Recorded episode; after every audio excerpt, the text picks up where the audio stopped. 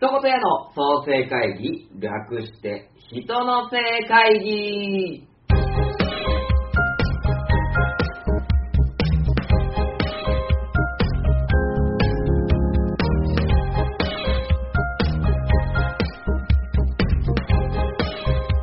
一言屋代表の千式正宏です。このポッドキャストは、一言屋の事業を創生する会議、人の生会議の配信アーカイブでございます。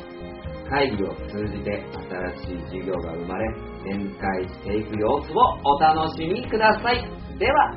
どうぞ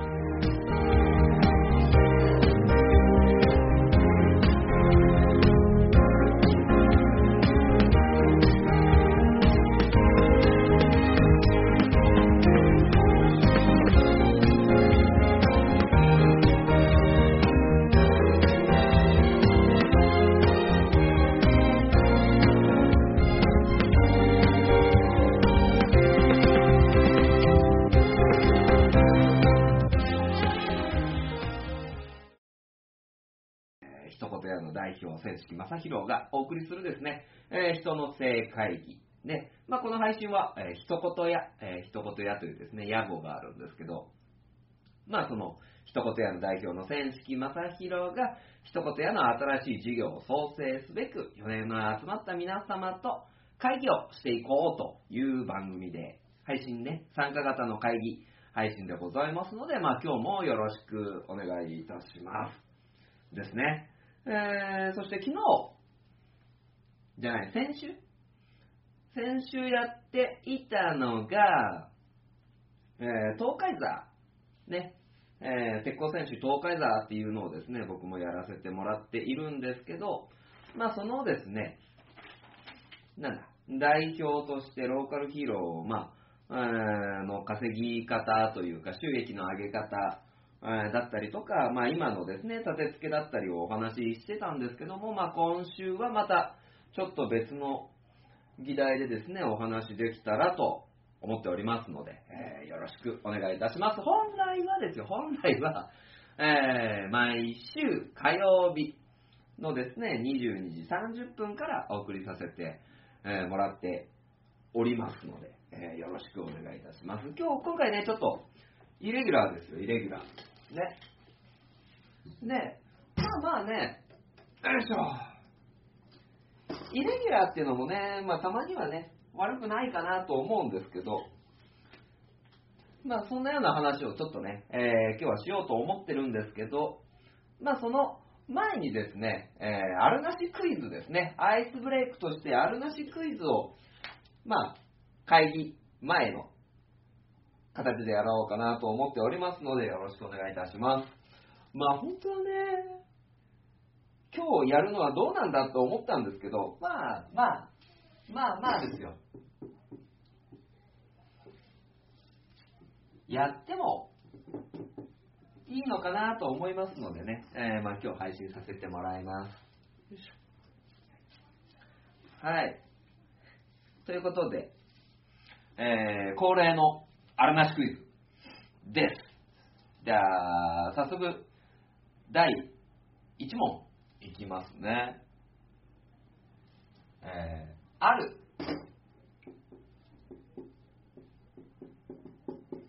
間違いにはあるけども、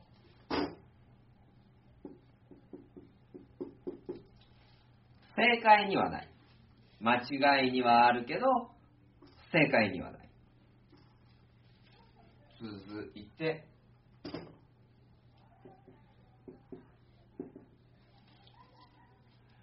留守番。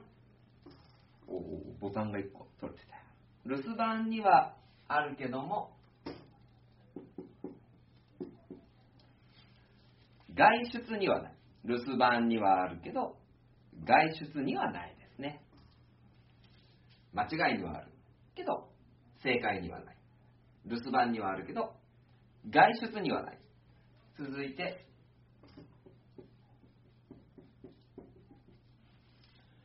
黒。黒にはあるけど、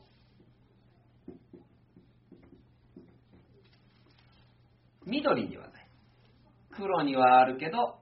緑にはない。最後。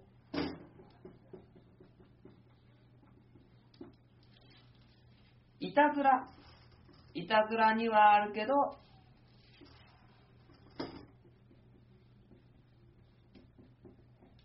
間違いにはない。いたずらにはあるけど、間違いにはないと、えいうところでございます。はい、えー、まあ、このね、アイスブレイクで頭をちょっとね、えーゆるゆるにしていただこうかなと思いますので、あるなしクイズね、えーいろいろ考えてみてください。えー間違いにはあるけど、正解にはない。留守番にはあるけど、外出にはない。黒にはあるけど、緑にはない。そして、いたずらにはあるけども、間違いには、ああ、間違い。これ間違えたね。間違いじゃないね。いたずらにはあるけど、よいしょ。間違いじゃなかったね。真面目。真面目にはない。はい。このあるなしクイズいかがでしょうか？ね。なんかこう、やれるっていいね。昨日はまあ、ああ、どうだ、なんで配信できねえんだ、ああって言ってたもんですから、そういう意味ではね、えーこうスムーズにね、あのちゃんと Facebook にも Twitter にも配信されてるっていうのはなんか結構、なんかいいなと思っております。はい。まあ、ということでね、えー答え、お伝えしていきましょう。これは、間違い、留守番、黒、いたずらっていうところの、えー、なんだ、共通項で言うと、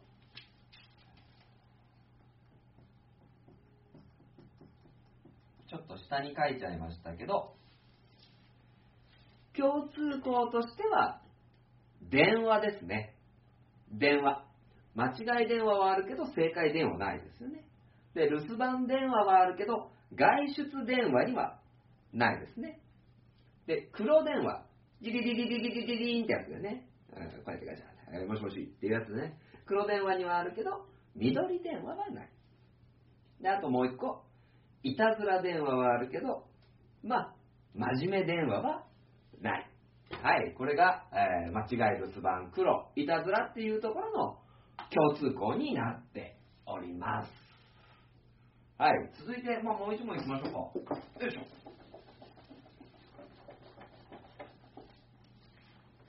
ね。なんかこう、なんだろう、自分の中のね、なんちゅうのか、こう、進め方とかね、えー、本当は昨日やってるはずなのにみたいなのがあるとね、ちょっとなんかね、調子が狂うみたいなのもありますけど。はい。じゃあ、続いてのあるなしクイズいきます。えー、一つ目。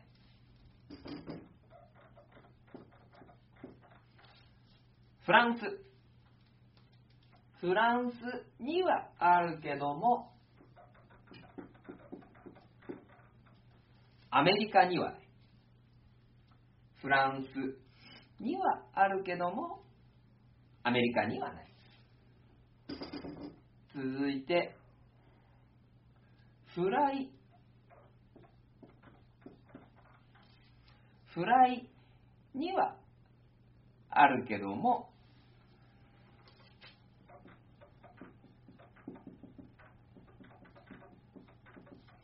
煮物にはない。フライにはあるけども、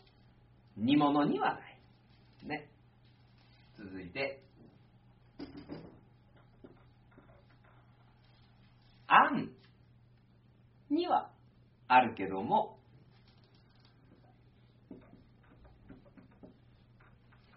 羊羹、羊羹ですね。えー、あんにはあるけども、羊羹にはない。あんにはあるけども、羊羹にはない。最後。メロン。メロンですね。メロンにはあるけども、これなんて書いてある？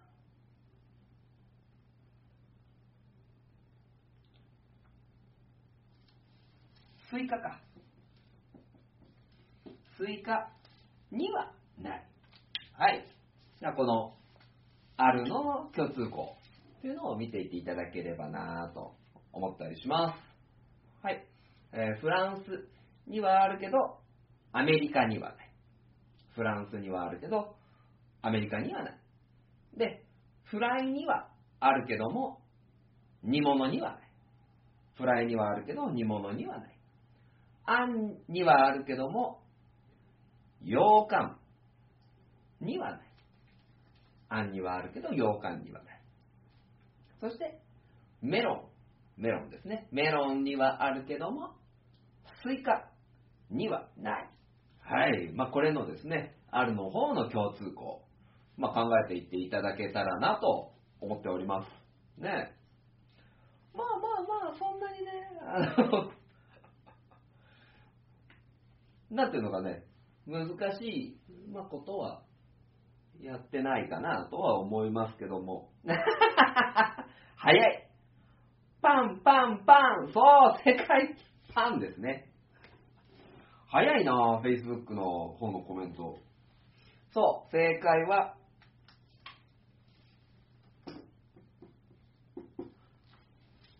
パンですね。早い。速攻当てられてるっていうね。フランスパン、フライパン、アンパン、メロンパンね。ね。まあ、アメリカパンないですからね。で、煮物パンないですからね。で、羊羹パンないですからね。で、スイカ、パンっていうのも、まあまあ、一般的にはないだろうっていう、まあ、もので 作らせてもらいましたけど、あー、やっぱここら辺分かりやすいのかね。そう。まあだから、共通項は、パンだと、えーいうところでございます。まあ、そんなような感じでね、アイスブレイク。まあまあ、いつもね、このアイスブレイク。よいしょ。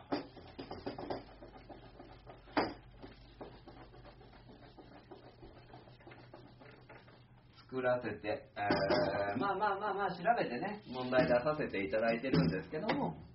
まあこれがね、ちゃんと、まあ、効果が出てると、いいなーっていうのがね、ボケれなかったっていいんですよ、いいんですよ、別に。ボケれなくてもいいんですよ。はい。まあ、えーということで、今回ね、えーまあまあ、本来だったら火曜日、えー昨日やろうと思ってたんですけど、今ね、こう、僕、キッチンカーをやってるんですけども、えーそのキッチンカーっていうのでですね、えーなんだろう、調理の方法、えー今2人でやってます、僕と、実行部隊2人です。実行委員が2人ですね、僕と、えーもう1人、えー女の子が一緒にやってるんですけども、そこでね、あのー生じた、まあまあまあまあ、課題というか、疑問というか、えーそういったものがあるんですけど、こうね、僕が仕込みをした時と、え一緒に働いてくれる女の子が仕込みをしたところでね、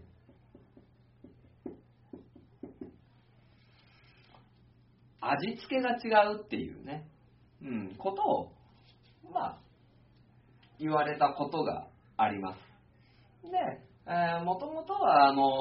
ホットサンドのメニューっていうのは、まあ、僕、ホットサンドっていう、ホットサンドを作るっていう。ベースがあってその上でじゃあえー、何を挟もうかな、どういう味付けのものを挟もうかな、えー、入れるのは、えー、牛なのかミートなのか、で、その牛もどういう味付けをするのか、みたいなのを、え作っていったんですけど、このね、えまあ、例えば、牛であれば、えーローストビーフのような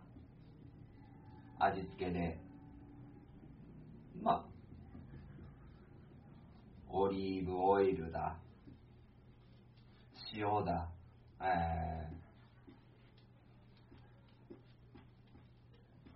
調味料だっていうところで、えーいろいろ、なんていうのかな、えー調理の方法っていうのは作ってきたんですけど、それでも、ね、僕が作って、えーこういう風にやっていこうっていう話をして、で、それで仕込みをしてもらってるんですけども、それでも味付けが違う。これはね、悪い意味で言ってるんじゃないんですよ。えーやっぱりね、変わってきちゃうんですよね、さじ加減で。そういう意味では、これね、あの今日、テーマとして、性が消えたな。少し考えたいのは、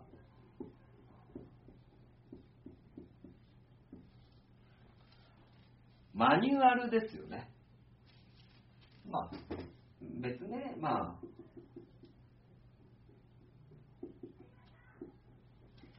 うん。取扱説明書、取説とかね、えー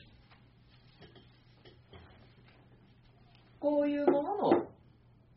必要性っていうのを、まあまあ少しね、あのー思い立ったわけなんです。で、例えば、そのホットサンドのマニュアルだったら、まあ、例えばね、えー牛肉何グラムに、で、塩何グラム、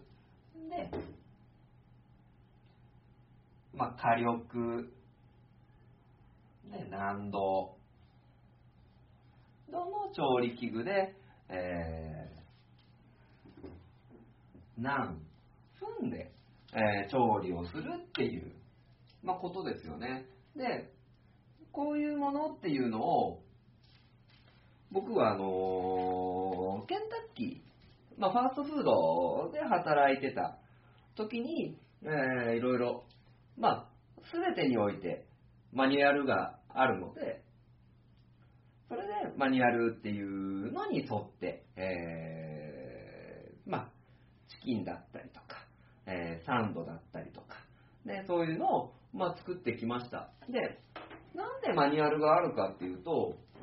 まあ、こんなのね、あの当然、僕より、そういう、うんことをやってる人がいるので、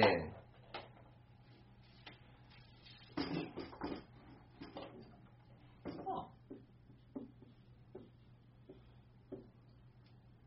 まあ、マニュアルの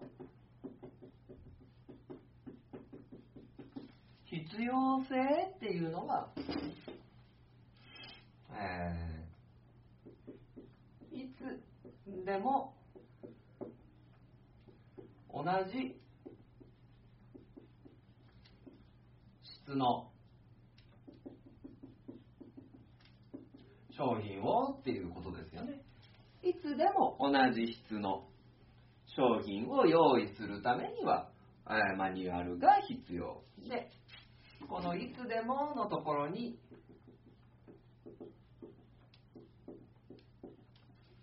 誰でも、ね、誰でも、えー同じ味のものが、えーできる。ね。まあ、そこ。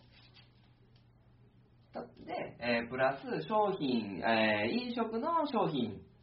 じゃなければ、例えばね、あの車の部品とかさ、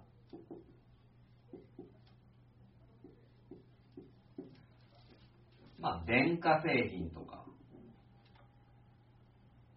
電化製品とか、えーマニュアルっていうのを重要視してやることによって、えー質の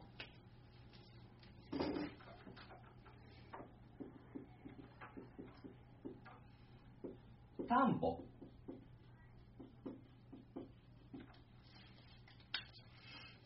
いつでもどこでも誰でも、えー質の担保ができるよ。そのためには、えーこのマニュアル、えーこのやり方、この方法で、その商品の、えー修理だったり作成だったりっていうのをしてくださいね。で、マニュアルに逸脱してしまうと、なんだろう、その質っていうのは担保できませんよっていうことになると思うんですね。なので、えーマニュアルっていう部分の重要性っていうのは、特に企業で企業であればあるほど、絶対的にこのマニュアルっていうのが、えー必要で、で、むしろこれをそのままやってもらうっていうことに対する、えー安心感、信頼感みたいなのはやっぱりマニュアルが、えーあるからこそ担保されるっていうのがあると思うんですよね。で、これがね、ところ変わればなんですけど、これは、まあ、若干ね、言い方が難しいんですけど、僕はあの、ね、ファーストフードとか、今やってるキッチンカー以外にもですね、えーまあ、営業職っていうのをしてたことがあるんですね。営業職。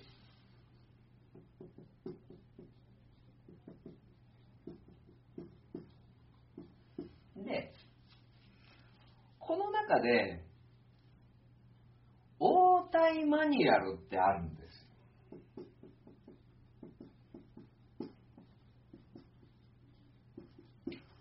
応対マニュアルね。で、なんていうのかな。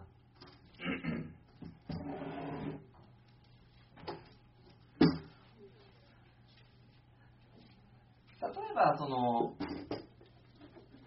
仕組みの中で、えーこれはできますよ。えーできる。できないね。例えば、そうだな、あの僕らのホットサンドで、ホットサンドで言うと難しいね。ファーストフードでいきましょうか。ファーストフードで、えーお話しした場合に、じゃあ、えーマクドナルドのダブルチーズバーガーってあるじゃないですか。あれって、えー肉はちゃんと2枚置いてくださいね。チーズは2枚ですね。えーマヨネー、えーケチャップこれぐらいで。で、なんだろうな、マスタードこれぐらいつけてみたいなのがあると思うんですけど、じゃあそのパンをマフィンに変えてもらえませんかみたいな。変えることってできますか？みたいなのって、マニュアルを逸脱した状況じゃないですか。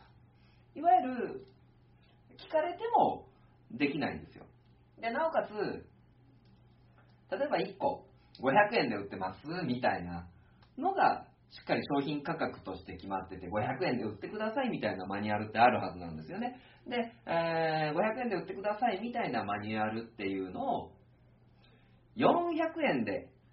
販売することって企業としてはできないんですよね。で、そういう仕組みとして、えーじゃあ、500円の、ね、これ価格適当ですよ。ダブルチーズバーガーを400円で販売することはできますか？で、これはできないってなるんですよね。できない。で500円のものを500円で売ることはできますか？っていうと、できる。500円のものを600円で売ることできますか？って言われたらできないんですけど、ただ、クーポンあったらできますよ、みたいな、クーポンあったらできるみたいな、えーマニュアルもあるので、こういう中の仕組みっていう部分を、えー会社、えー企業体としては崩すことはできないんですよね。まあ、あとは例えばね、6ミリ口径のネジ穴のものに4ミリ口径のものを刺していいかっていうと、故障のもとになるし、だから例えば、この工具を使いましょうっていうのも違う工具でね、やって結果は同じかもしれないですけど、それで不具合出たら、あなた責任取れませんよね、みたいな、話になってくるんで、そういう意味では、マニュアルを守るっていうことは、自分を守るっていう意味になるんですけど、このね、えーマニュアルっていうことの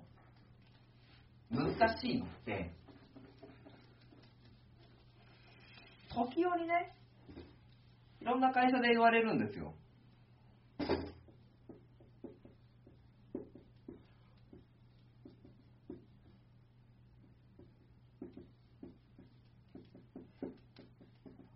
マニュアルを超えたサービスっていう言葉って、時折言われないですか？マニュアルを超えたサービス。これってね、まあまあ最近は少ないかもしれないですけど、よくね、聞くんですよ。で、マニュアルを超えたサービスって、なんだろう？ね。えー、例えば大手であれば大手であるほど、1から100まで、えー、マニュアルに即した販売方法、提供方法、まあ、どうしても僕はあの製造っていうよりも、ね、あの店舗型のところが頭にあるんで、えーそこの主主眼が大きくなっちゃうんですけど、マニュアルを超えたサービスをしていきましょうって言うってことは、じゃあ、マニュアルって100点なわけですよね、マニュアルでやってくっていうことは。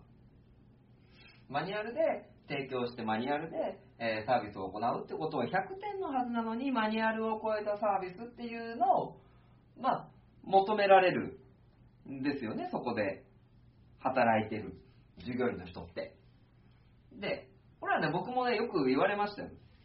いや、マニュアル通りの、えーサービスを超えていきましょうみたいなのってよく言われるんです。で、えー大手のね、この、応対マニュアルってありますよね。えーお客様が見えました、えーお客様が、えー見えたら、えーこういうお話をして、こういうふうに、えーものを進めてってくださいね。で、こういうふうにものを進めて、えーなんだろうな、興味だったりとか、その商品のことだったりとかっていうのを、えー理解してもらいましょうっていうのがあるんですけど、これね、あのー周りの人を見てみて、えー営業成績が高い人が、このマニュアルっていうのを、どれぐらい尊重しているのかっていうとこって、なんだろうな。結構グレーじゃないですか。まあこんなこと言ったらね、えー微妙なんですけど、マニュアルっていうものがあるのは知っている。で、えーマニュアルに即して、えー物事を進めていかないといけないのは分かっている。ただ、もともとお客様と対応するときの物事って生ものだよねっていうことですよね。で、例えば僕らのキッチンカーで、お客様と接するときのサービスがね、あのーちゃんと、いらっしゃいませ。こんにちは。えー、イトラックにようこそお越しくださいました。メニューがこちらとこちらとこちらございますけども、どちらがお客様よろしかったでしょうかみたいなのをしっかり喋ってくださいねっていう。まあ、うちは作ってないですよ。作ってないですけども、そういったマニュアルがあった場合って、まあ、その通りに喋らないといけないんですよね。で、えーその上で注文を伺って、それから、えー作ることっていうのを、例えばマニュアルにしてあった場合は、えー、一人のお客様の対応をして、えー、で、調理して、で、物をお渡しして、で、えー、コイントレーにお金を置いていただいて、そのお金のお釣りをコイントレーにお渡しして、で、この袋に入れて、あらーっていうマニュアルが、まあ、あるとするじゃないですか。流れとしてね。で、その流れがあるとして、じゃあ、なんだろう。これが、その人にそぐわない場合って多分あると思うんですよ。で、どういう場合かっていうと、まあ、これはね、あの僕らのキッチンカーっていうところでやるのが多分一番ね、いいと思うんで、えー、できるんですけど、いらっしゃいませ、こんにちはから入るマニュアルだとすると、例えば顔見知りの人が来たらどうしますっていう話だと思うんですね。で、例えば週に1回、2回、3回何度も来てくれるお客様に対して、毎回毎回いらっしゃいませ、こんにちはっていうのが正解というか、嬉しいのか、ああ、まるさんまた来てくれたんですね。いや、そんなにうちのホットサンド好きっすか？みたいな。で、なんかね、そこから世間話したりね、えー、してやり取りをする方が、なんかお客様は嬉しいのかなっていう。で、営業成績っていうと、なんだろうな、まあ、ここには書いてないですけど、じゃあ、お客様との距離の問題でね、毎回、いらっしゃいませ、こんにちは。って言われて、購入する方がいいお客様もいれば、ああ、もう今日起きてくれてありがとうございます。そんなにうちの商品好きになってくれたんですね。ありがとうございます。みたいなので話して、そうしたら、どっちの人で買いに来ようかなっていうのがあると思うんですよね。うん。なので、このマニュアルを超えたサービス、ね、どちらが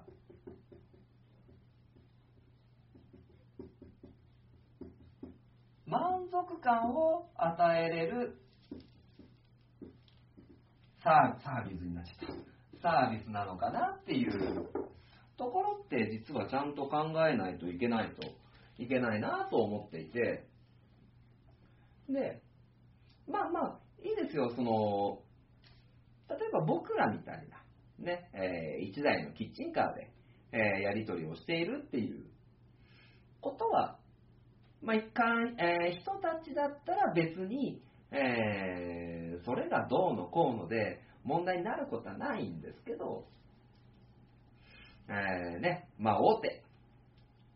で行くと、それが許されない時があるっていうね、えー、ので言うと、じゃあ、マニュアルの位置づけって、あの、どうしたらいいのかなってすごくまあまあ、悩んだ時期もあるっていうことですね。それこそ僕は営業職も、ね、していまして、えー、テレアポ、ね、テレフォンアポイントメントを取ってたりもしたんですけど、このね、テレアポの時に、例えばコールセンターで言うと、電話をかけます、えー、何々何々何々です、えー、今回は、えー、こういう商品をご紹介したくてご連絡させていただきました。っていうことなのか、え、事前に、まあ、電話をかけた時に、えお話とかお客様のデータを見せてもらって、いやーってお客さんこういうのって実はないですかっていう方がどちらが制約率ね、えどちらが効果を高めることができるのかなって、えー、考えたりすると、いろいろね、なんだろう、悩む部分があって、で、こうね、え、コールセンターだったり、周りの営業の人だったりするのをいろんな例で見ていくと、マニュアル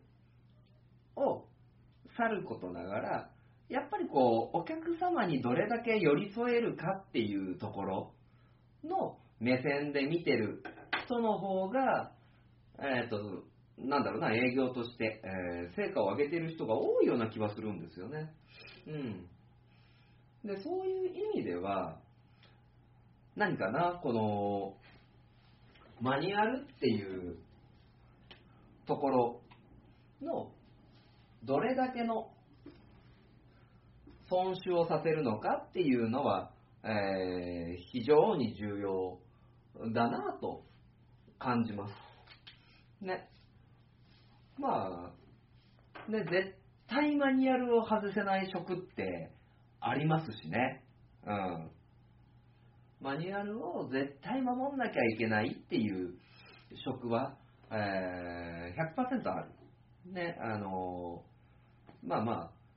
製造系なんていうのはもうマニュアル絶対ありきですよね。うん。で、例えば、えスーパーとかのね、え品出しで、これはここ、これはここ、これはここっていうマニュアルがもし決まっているとしても、ね、えーじゃあ、毎回ね、その、見栄えだったり、この日の、この、例えば雨が、雨が降ってるから、そういう、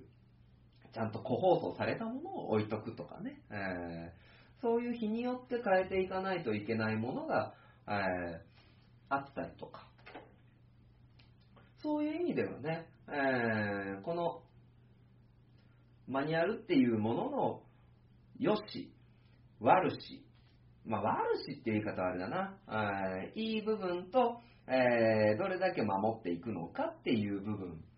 を、えーいろいろ確認して、その企業ごと、その事業者ごと。で、えー何をやっていくのかっていうのをですね、えー見ていかないといけないかなと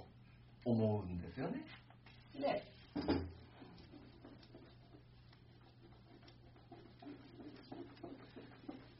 僕の中では、ペンがないね。OK。僕の中では、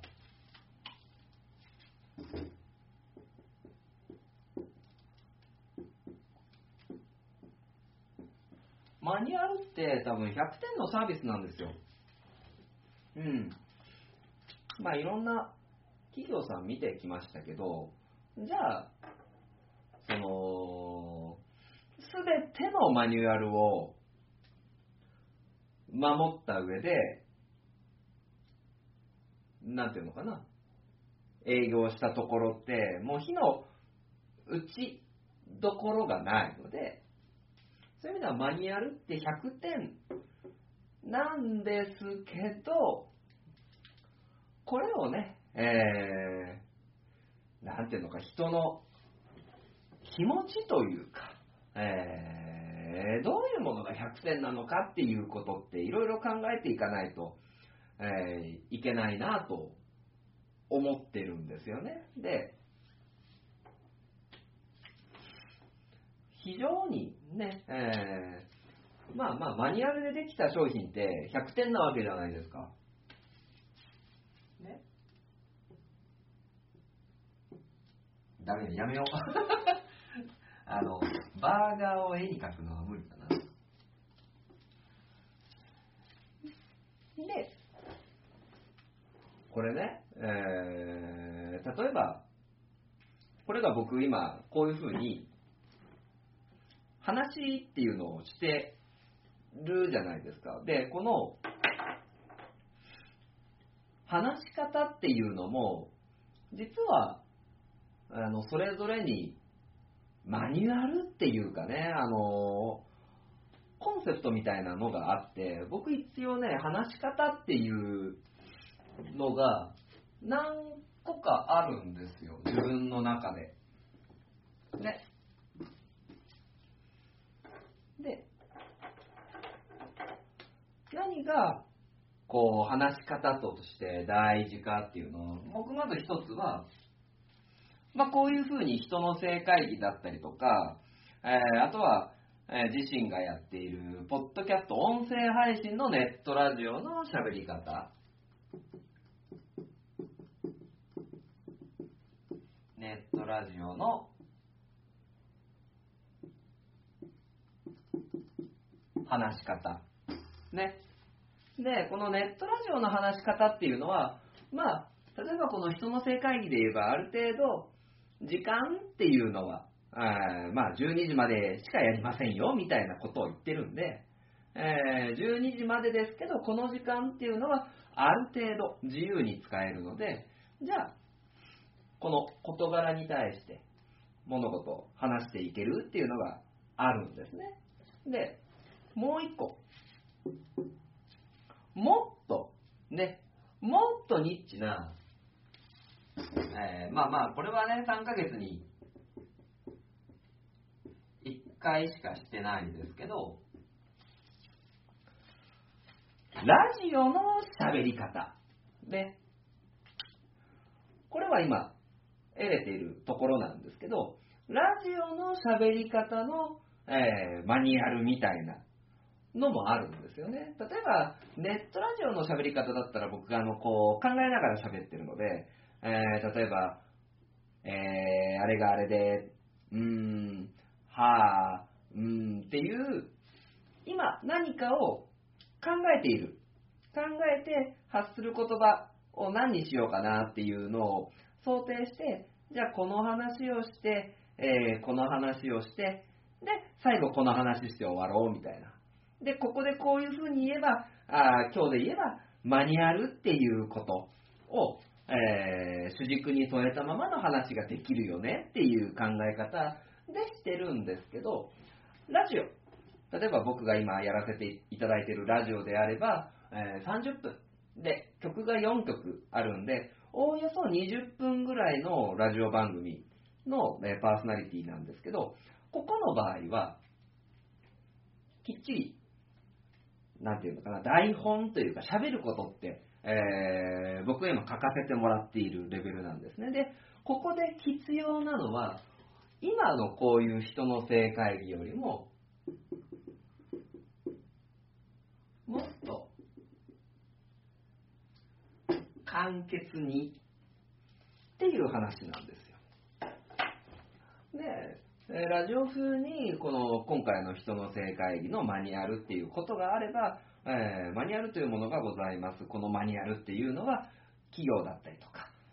会社だったり、このマニュアル通りにものを作れば誰でもいつでもどういう状況でも同じ質の商品が作れるということです。この質の商品を作るということが企業にとってみたいな、あのー、しっかりとね、あーとかうーとかじゃなくて、喋ること、ね、えー、がもうここに用意されていて、それをしっかり伝えるっていう、えー、ことがラジオ的な喋り方になるなと思ってるんですよね。なので、もっと話したいことをぎゅっとですね、ネットラジオ、人の正会議で言えば、このあーとかうーとか僕がこうやったりね、っていうのも、なんていうのかな、ある程度自由にできるんですけど、え、ラジオの喋り方としてはもっと簡潔に進めていかないといけないっていうのが、え、あるので、え、もう少し、なんだろう、スリムに、キュッと。で、なおかつ軸はずらせないで喋っていくっていうことが必要になります。で、もう一つは、え回 MC の話し方ですよね。はい。で、司会 MC の話し方っていうのは、えー、話すことっていうのは多分ね、えー、ラジオに近いんですよ。ラジオと同じように、この話をして、この話をして、で、これを聞いてもらって、えー、次につなげる。次の話題に移るっていう、えー、ものがあるんですけど、ここに関しては、話し方って書いてあるんですけど、司会をする際に、目線がどこにあるかですよね。目線がどこにあるか。で、まあまあ、どんでんよいちだったりとか、えー、東海座プロジェクトの、えー、何か東海座が司会する際でもそうなんですけど、用意されたものをしっかり話すのは大事なんですけども、何を見てもらいたいか、えー、何をどう伝えたいかっていうことが結構重要なんですよね。で、結構ね、よくある、例えば、歌っているアーティストの人が、いやー、えー、今、歌聴いてくれてありがとうございます。えー、僕は結構物心ついた時から歌が大好きで、えー、こういう歌を皆さんに届けようと思ってやらせてもらいます。歌ってもらう、歌わせてもらってます。で、次歌わせてもらう曲は、みたいなのって、なんだろう、その会場にいる人に、えー、そのアーティストに興味がある人はすごくその話って、えー、どういうこと？どういうこと？あ、こういう思いでやってるんだ、こういう風に喋ってるんだって。聞いてくれるんですけど、例えばフェスとかね、まあフェスまで行くとあれですけど、まあ、あのー、その人が誰かも知らないとか、えー、どういう人かも知らない。でもまあまあなんかやってんな、何かやってるな、でも今ここで飲むのが楽しいよね、食べてんのが楽しいよねっていう人には、これ伝わらないんですよね。で、なおかつ、今のお話だと、トーン、トーン、トーン、トーン、トン、トン、トーンっていう一定のリズムで、リズムが崩れない安定でっていうところで言うと、これ BGM になっちゃうんですよね。となると、司会としては、ね、えー、参加してくれてるアーティストさんの情報をちゃんと伝えたい。今からパフォーマンスに入るので、そのパフォーマンスを見てもらいたいっていうことを、えー、そこにちゃんと目線を集中させたいので、となると、僕が司会をするときに、えー、何を考えているかというと、まずは、どこの、ね、会場のどこの人が聞いててくれて、どこの人が聞いててくれないかなっていうのを見てるんですよね。で、なんていうのかな、まあまあ、こう、司会で出て、さあ、いやいやいや、今日ね、曲をやってくれてありがとうございます。ね。で、あ、そこの人、聞いてくれてますみたいな。ね、4択あって、ね、1、2、3、4択あるとして、前の2択は聞いてるけど、奥の2択は全然聞いてくれない、聞いてくれてないなって場合に、バッとその卓に行って、どうでした？今の曲。いや、良かったと思います。みたいなので喋ると、こう自分が、僕がね、えー、さあ今演奏してくれた曲なんですけど、何々何々何々で、こういうね、思いがあって作ってくれたみたいなんですけども、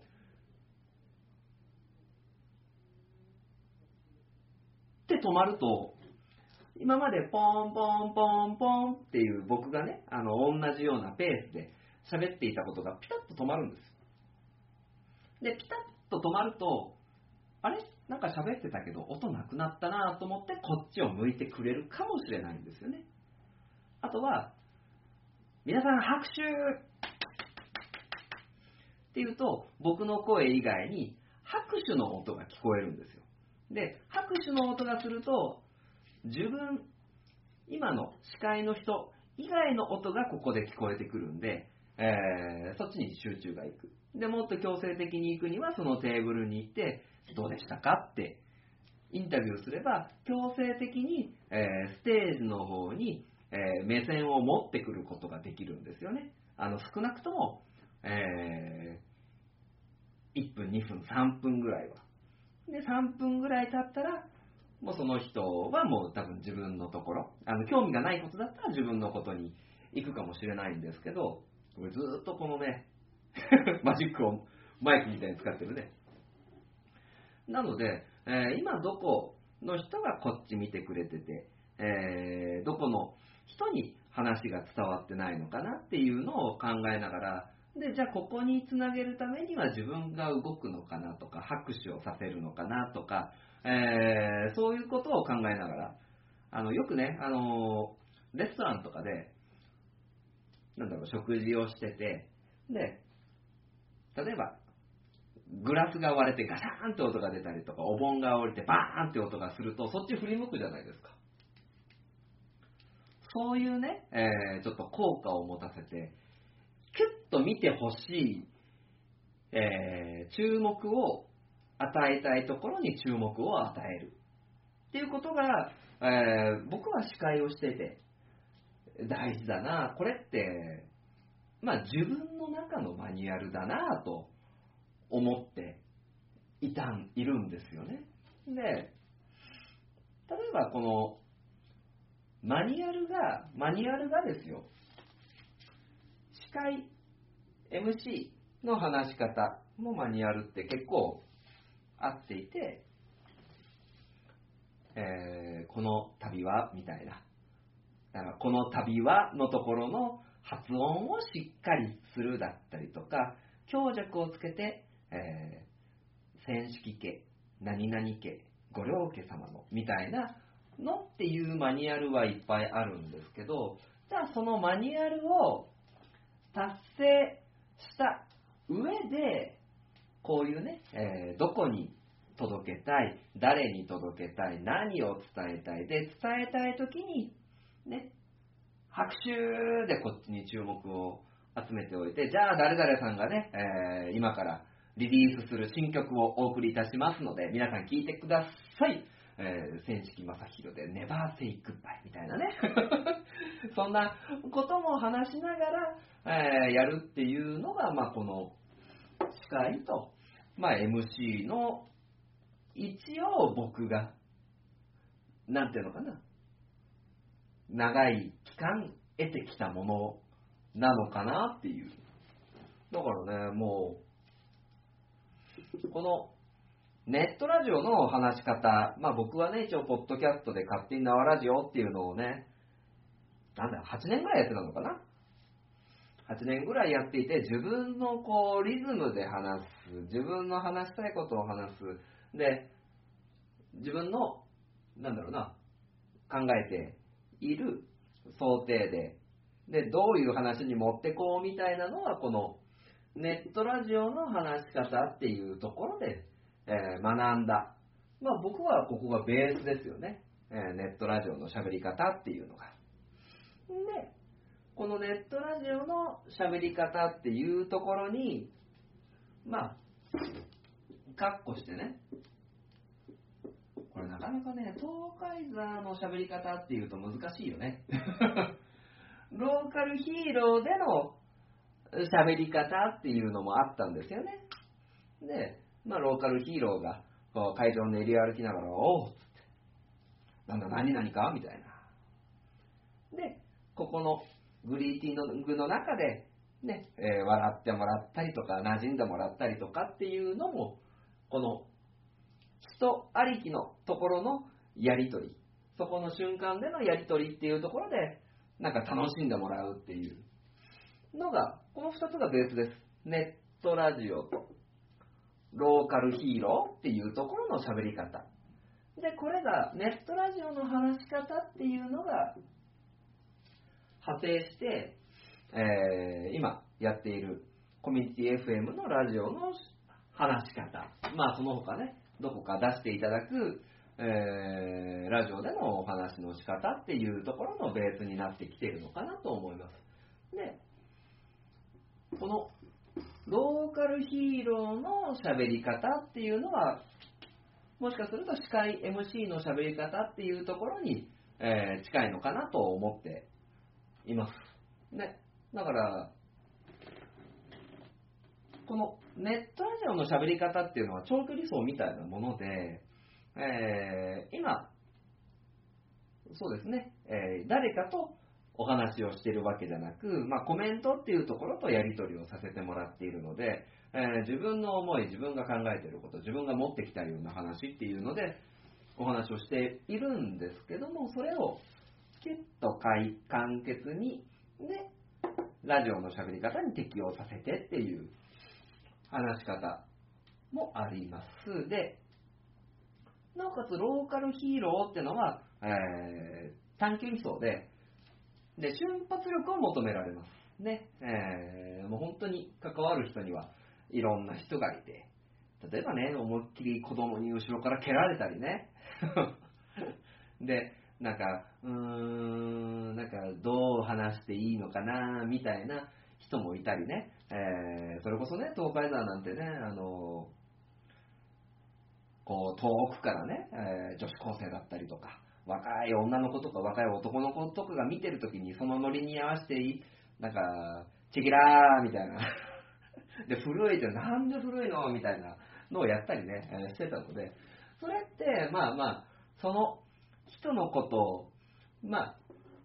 見ながらやっていたローカルヒーローなりの話し方っていうのを、まあ、この司会、MC っていうところに、え、適用させてお話ししてるのかなと思ったりするんですよね。だからそういう意味では、あのー、さっきやったね、マニュアルの話をこれちゃんとね、大丈夫、マニュアルの話に続いてるんですよ。あのー、しっかりとしたマニュアルってあるじゃないですか。内容は別として、えー、強弱だったり、えー、話の組み立て方だったり、ね、あのこの話があってからこの話があった方が分かりやすいよ。で、絶対こういうことは言わないといけないよっていうものってあるじゃないですか。で、それを超える表現力っていうのを、なんか、作っていく。で、マニュアルの最低限のところっていうのを守りつつ、そこからどうオリジナルを出していくのかっていうのってすごい大事だなと思うんですよね。うん。だから、それこそね、キッチンカーの、あの、仕込みの話じゃないですけど、例えば、ね、えー、マニュアルがあります。で、調味料を変えましたってなったら、これまたね、その商品のマニュアルからは逸脱してますけど、えー、別の商品、別の取り組みとしては、えー、オリジナリティが出るものになってくるじゃないですかまあ、言って、すごい端的に言ってしまえば、えー、ね、まあ、マクドナルドのダブルチーズバーガーがありますよ、あありますよとするしますよね。で、マクドナルドのダブルチーズバーガーは、えー、まあ知らないけど、あの、チェダーチーズを使ってます、みたいなね。で、チェダーチーズを使っていて、じゃあ、それをね、えー、なんだ、とろけるチーズに変えようみたいなね。とろけるチーズで合ってる？今、チェダーしか出てこなかったんだけど。えとろけるチーズに変えよう。で、間にちょっと玉ねぎとか入れよう。その玉ねぎをちょっと香ばしくしよう。じゃあ、えー、ピクルスじゃなくてアボカド入れちゃおうか。みたいなところから、えー、オリジナリティのある商品が、まあ、出てくるんですよね。で、あのバンズじゃなくて普通にパンにしたらどうだとか、そういった、えー、マニュアルっていう基本的なものがあって、そのマニュアルの基本的なところっていうのを、えー、逸脱して、何か、えー、外れたところから違う商品を作るオリジナルを、えー、作っていくっていうのが、このね、あのマニュアルっていうものがあると思うんですよね。だから、あのよく、えトヨタの有名な取り組みで改善改善って言いますけど、それは、えー、今やってる、まあ、取り組みだったり、なんか会社の規則だったり、ね、えー、そういったものにちゃんと毎回毎回その問題提起をしていって、例えばマニュアルでしたら、えー、1、2、3、4の項目があるけど、この4と5を、一緒にすることとか、6の工程を入れたら、より質の高いことができるんじゃないかっていうのはそういうことですよね。えー改善改善で、おそらく質の向上をしていったので、多分マニュアルってどんどんコロコロ切り替わっていると思うんですよ。で、えー前半はそのキッチンカーのメニューだったりとか、話し方みたいなところでやってましたけど、えーマニュアルっていうものを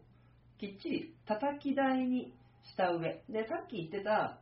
えー成績の高い人が、えーマニュアルを守ってるのか問題、問題っていう、マニュアルをどこまで遵守してるのかみたいなところってあると思うんですけど、その人たちはマニュアルっていうベースを自分の中に入れて、そこから逸脱しないっていうところからオリジナリティを出して、どれだけその来てくださっているお客様に対しての取り組み、自分なりの取り組み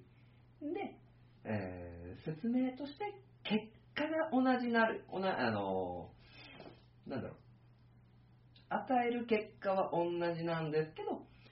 伝え方、気持ちの持ってき方みたいなのをしっかりやってると思うんですよね。なので、そういう意味では、えー、全ての基礎はマニュアルだ。マニュアルをやれば100%。だとは思うんですけど、それを自分なりにどのように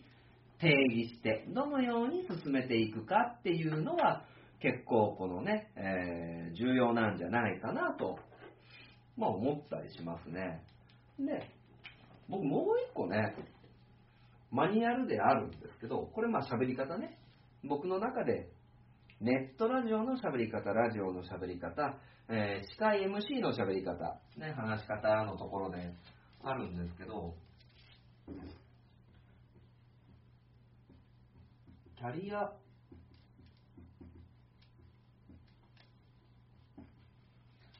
キャリアコンサルタントの話し方っていうのもあるんですけど、これはね、なかなか難しいんですよね。話し方というよりも、えー質問の仕方ですよね。で、僕がね、2年前このキャリアコンサルタントっていう資格を取るときに、まあ、ロールプレイングってするじゃないですか。ね、えー話し方の工夫だったり、工夫訓練ですね。話し方の訓練をするときに、じゃあこの、なんだろうな、議題で言って、言ったら多かったのは、えー大学生です。えーゆくゆくは鉄道職員になりたいと思ってますが、えー鉄道職員になるためにはこうこうこういうことをしなくていなしないといけなくて自分は例えばこれで点数が取れないからできないんですけどそれで悩んでますみたいな事例がいっぱいあるんですね。でそれをヒアリングヒアリングで、えーものを解決していくんですけどこのねキャリアコンサルタントの話し方ってまあこの上の3つとは違うんですよね。なんかプラスとマイナスぐらい僕のイメージの中で違くて。で、ネットラジオの話し方、ラジオの話し方、司会 MC の話し方っていうのは、まあこれ、全部自分が主なんですよね。自分が主。まあまあ、あの、相手の方がいて、相手の方に合わせて話していくっていう部分もあるんですけど、自分が主で、こういうことを喋ろう、こういうことを喋ろう、こういうことを喋ろう。で、こういう感じになったら、次こういう風に返そうみたいなのがあるんですけど、まあ、言っちゃえば、そうですね。攻めですね。合ってる？攻めの字。攻め。で、キャリアコンサルタントは、受けなんですよ。受け。ね。本当にこの、攻めと受けっていうのがはっきりしていて、なんだろうな、えっと、例えば、例えば、ね、えー、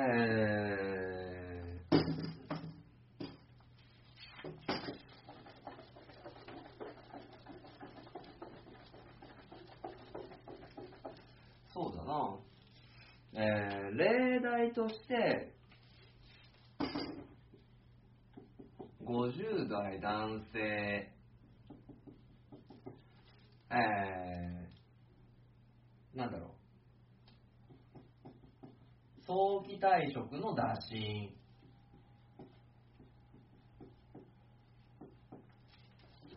で、悩んでいる。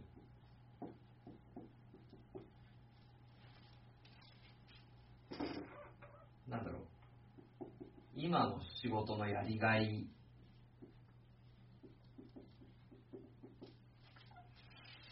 みたいなね、えー50代男性が会社から早期退職っていうのを打診されて、えー今悩んでるよ。で、今の会社のやりがいとしては、えーあって、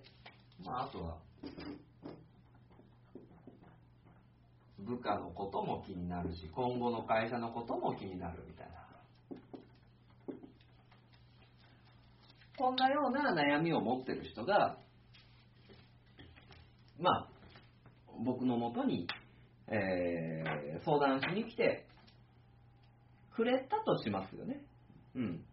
で、例えばこれが、アウトプット、ね、えーネットラジオ、ラジオ、あとは、司会 MC の話し方の僕であれば、ななんていうのかな、えー、でも、どういうふうに悩んでて、でも早期退職した方がお金いいっすよね。あ今の仕事のやりがいとかも、えー、そんなの自分で考えてって、で、じゃあ、それをどうこうしたいみたいなのあるんじゃないですかみたいな、問題解決型に結構、走る人がいるんですよね。コンサルだと。で、えーキャリアコンサルタントの話し方だと、なんだろう。まずどう考えているのかっていうことを聞いて聞いて聞いて聞いての、えーお仕事になるので、まあその方が、えー来ました。あ、今日はよろしくお願いいたします。で、実際どういうことに悩んでるんですか？みたいな話から、えー今、えー50、まあ、例えば5歳です。あと、ね、5年で退職なんですけど、早期退職。で、悩早期退職を本当にしてもいいか悩んでるんです。で、今、仕事のやりがいとしては、まあ、40年やってきたんで、まあ、ある程度の自信はあるんですけど、ただ今後、まあ、今の状況でできるのかどうかわかりません。じゃあ、ありがとうございます。それを、じゃあ、具体的に、あの、一つ一つ教えてくださいっていうと、じゃあ、ここで何に悩んでるのか、えー続けてもいいのか、で、辞めるときにどういう感情があるのか、で、えー今後会社がどういう風になってくんであろうって考えてるから、そこにどういう風に関わりたい気持ちがあるのか、もうどうでもいいのか。で、今気になってる部下がいてのところでいろんなこう、自身の、この50代の男性の自身の口から、なんなんかな、えー自分の思い、気持ちっていうのを全部吐露していってもらって、じゃあ本当に悩んでるところは自分でどこなんだろうっていう棚卸しをしてもらうっていうね、ことがあるんですよね。で、それのまとめ役なんですよね。で、僕が多分そこまで話を聞いたところ、例えば今後、ね、会社っていうのが、これこれこういう風に変わっていく。あ、なるほどね。じゃあその分野にこの会社が行くんだったら、今その分野って、えー、まあまあ、なんだろう、すごく注目されてる分野だから、絶対いた方がいいですよ。っていうこともできるっちゃできるんですよ。うん。ね。その分野いたら絶対ね、今辞めるより賃金高くなりますよって。今辞める必要ないんじゃないんですか？っていう答えを出すのが僕の仕事ではなくて、えー例えば、え今会社ってどういう事業をやられてるんですか？いや、今後会社はこういう分野に入ろうとしていて、えーこれこれこういうような計画で進んでるみたいです。へえ、じゃあ、その、まあ、50代男性の名前？名前どうしようか。50代予算、50代予算は、ね、50代予算はその会社の状況を、えー聞いて、えーどう思うんですか？携わり携わりたいと思うのか、なんかこう、どういう感情でいるんですか？だえー例えば、いや、その会社のそういう風にやっていきたいってことは応援したいんだけど、自分はその分野に行くうんことは考えれないですとかそういう答えが来るのか、いや、自分としては会社がこういう風にやってきて、こういう風に多い、大きくなるのを見たいので、自分としては携わりたいと思っているんですってなると、この悩んでるっていうところの、なんていうのかな、その悩みがより具体的になっていくんですよね。だからその、例えば部下。なんかこういう部下がいて、ね、えーこういう部下が全然言うこと聞かないと、で、違うな、あ部下がいる、その部下頑張ってる、えー例えば部下ができるようになりすぎて、えー自分が落ちそうだみたいな話がある場合に、いや、そんなのね、えー部下なんて、えのことなんて考えれてたらダメですよ。ね、自分がもっと負けないように頑張らないと。みたいな話をするのか、えその部下とどういう風な関わりを作っていきたいみたいなことを考えるのか、えどういう風に思ってますみたいなので、この、聞いて聞いて聞いて聞いてっていう、ね、で、聞いた上で、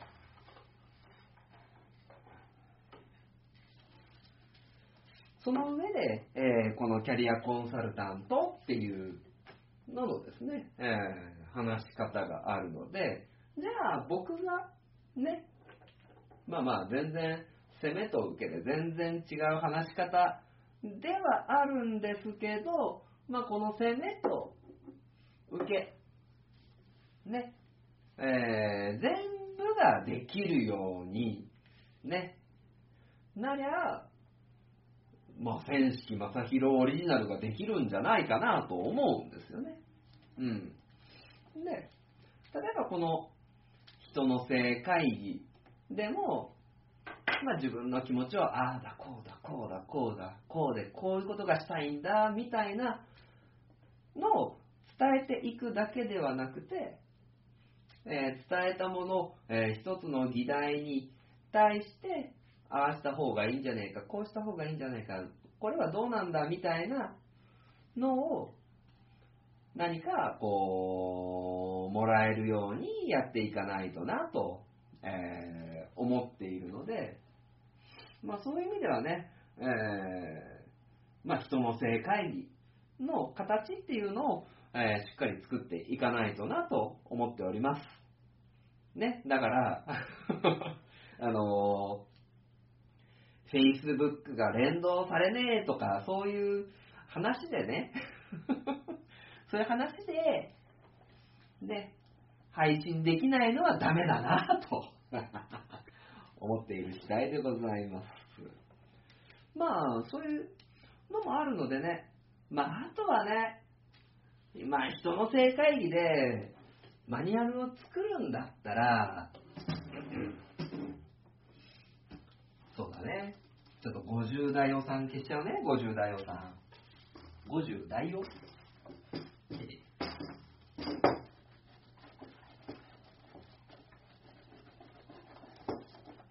え、人の性会議。人の性会議。マニュアルとしてはね、例えば、1日1回 SMS じゃない。SMS じゃないね。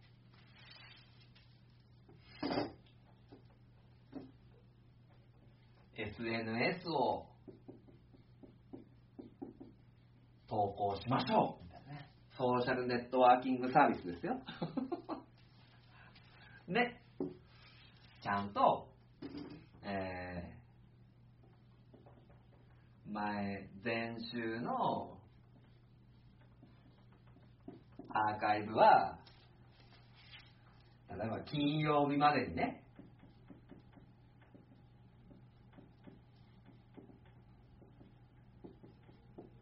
配信しましょうとかね。うん。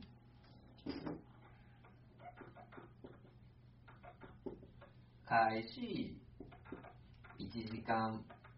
前に配信チェックしましょうとかね。っていうマニュアルを僕はしっかり作らなきゃいけないんだな いけないんだなっていうね、えー、のがあるのでね、これも人の性会議マニュアルです。1日1回 SNS 投稿、えー、前週のアーカイブを金曜日までに配信する、えー、開始1時間前に配信チェックをするっていうね、ここを、ここをね、超えた時にね、えー、よく、より僕のオリジナリティが出るいいもんができるんじゃないだろうかっていう。ところでね、えー、考えておりますのでね、えー、まあそういう意味では、なかなかこう、ちょっとね、千式君の甘えん坊なところがね、出てきちゃってるので、ね、その甘えん坊なところを直さないといけないなっていうのが、まあ、今週の反省でございますので、ね。頑張ります。まあでもね、なんだかんだこう、昨日、なんかやれなくてショックでしたけど、このマニュアルのお話っていうのがちょっと、ね、個人的にはまとめられてよかったかな。だからマニュアルをなんか超えるっていうね、言い方がなんか正しいのかどうかわかんないけどね。うん。どうなんだろうね、マニュアルを超える。マニュアルを超えたとか。なんか、それはそれでマニュアルのような気はするんですけどね。そこはなんかこう、なんか悩むなっていうところではあるっちゃありますね。な感じですかね。えー、今日の人の性会議で言えば。一旦閉めましょうか。何かね、まあ、ご質問とかね、そういうのじゃないと思うんで、まあまあ、でもね、えっ、ー、と、しっかり、まあ、週1回のプランっていうの、プラン。ごめん、ちょうど今ね、あの、プランっていうのが目に入っちゃったからね、プランって出ちゃったけど、週1回の配信っていうのを、あの、しっかり、えー、やっていって、えー、楽しんでいただける人を増やしたいなと思っておりますので、えー、皆様今後ともよろしくお願いいたします。というところですね。えー、ということで、締めましょう。人の正解議は毎週火曜日22時30分から最大12時までお送りさせてもらっております Facebook ライブと、えー、Twitter ライブ、ペリスコープ、ね、えー、あとリストリームで配信させてもらっておりますので、皆さんそちらでお楽しみいただきたいのと、えー、音声ではポッドキャスト、で、YouTube でアーカイブ等をですね、えー、配信しておりますので、皆様、アーカイブもお楽しみいただけたらと思います。あとはですね、えー、この人のせい会議っていうのは、人のせい、あ、一言やの新しい事業っていうのをですね、作るための会議ですので、まあね、いっぱいいろんな人に、えー、いろいろな物事をお教えしてもらいながらやっていきたいなと思っておりますので、えー、いろいろ僕に教えてください。はい、ということで、長い、え、お付き合いありがとうございました。まあ今日ここで終了かな。うん、終了させていただきますので、えー、また来週もご参加よろしくお願いいたします。それでは、一言屋の代表、千式正宏でした。ありがとうございます。バイバイ。よし。と言いつつ、大体、この終わった後のやつを垂れ流してんだよね。よいしょ。うん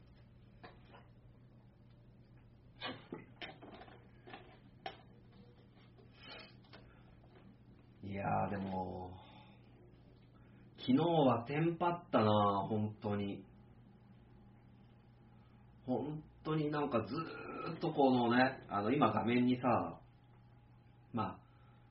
僕が今映ってる画面っていうのが表示されてるんですけど、その下に、なんか Go Live って出てるんですよね。で、Go Live を押すと、えー、3、2、1、いけって出てくるんですけど、そのね、Go Live のボタンがね、全然押せないの。本当に。全然 Go Live が押せなくて、あれ、これなんでだ？で、なおかつね、えー、まあ僕があの今、これ iPad で配信してるんですけど、iPad がね、あのー、翻訳っていうのがね、なんかうまく稼働しなくてね、結局なんでいけないのかっていうのがわからなくて、で、今ここに PC あるけど、この PC で、あの、ツイッターを出してて、で、スマートフォンでは、えっ、ー、と、Facebook ライブの方のコメントを見てるんですけど、ね、あの、一回 PC でさ、あの、なんだ、リストリームのところ見て翻訳かけて何がおかしいんだ。で、よくよく見たら、Facebook ライブがなんかちゃんと連動できてないから、えー、ライブが始めれないよ、みたいな感じだったので、一回、まあこれもね、ごちゃごちゃやりながらだけど、一回 Facebook ライブっていうのの、なんだ、接続を一回外して、えー、付け直して、やったんだけど、まあ、でも、テンパりますね。なんかもうずっとさ、有料プランに入ってくれ、有料プランに入ってくれしか出てこないからさ、あれ、有料プランに入らないと、これいつか使えなくなるのかな、みたいなさ、感じでいたんだけど、まあまあ、でも、繋がってよかったなぁとは、なんか思ったりもしますね。いやでも、本当にね、なんていうのかな、やっぱりこう、週1回話をしていくっていうのはもう続けないといけないんだけど、続けないといけないんだけど、なんていうのかな、あのー、今はまだ双方のね、えー、やりとりじゃないから、何かこう、ちゃんと一つの議題っていうのを毎週毎週ね、えー、お話できるようにはなりたいね。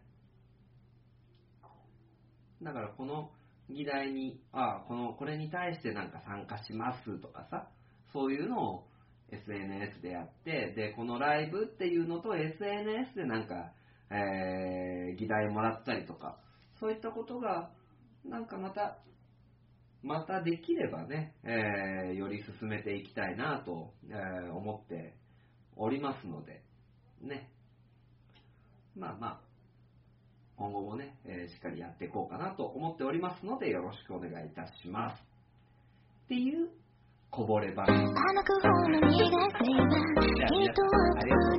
ない確かめるみたいにじんわり締め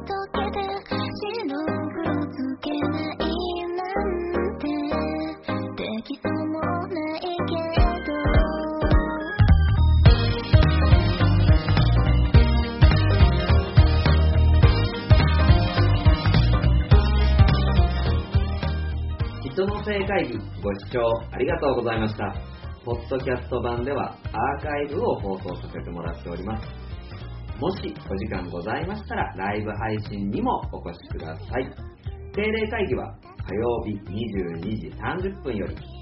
そしてその他臨時会議などなどは Twitter、Facebook、Instagram 等で告知させていただきますので、どうぞご確認ください。ハッシュタグ人のせい、またはハッシュタグ人のせい会議でご確認ください。番組へのご意見やご要望、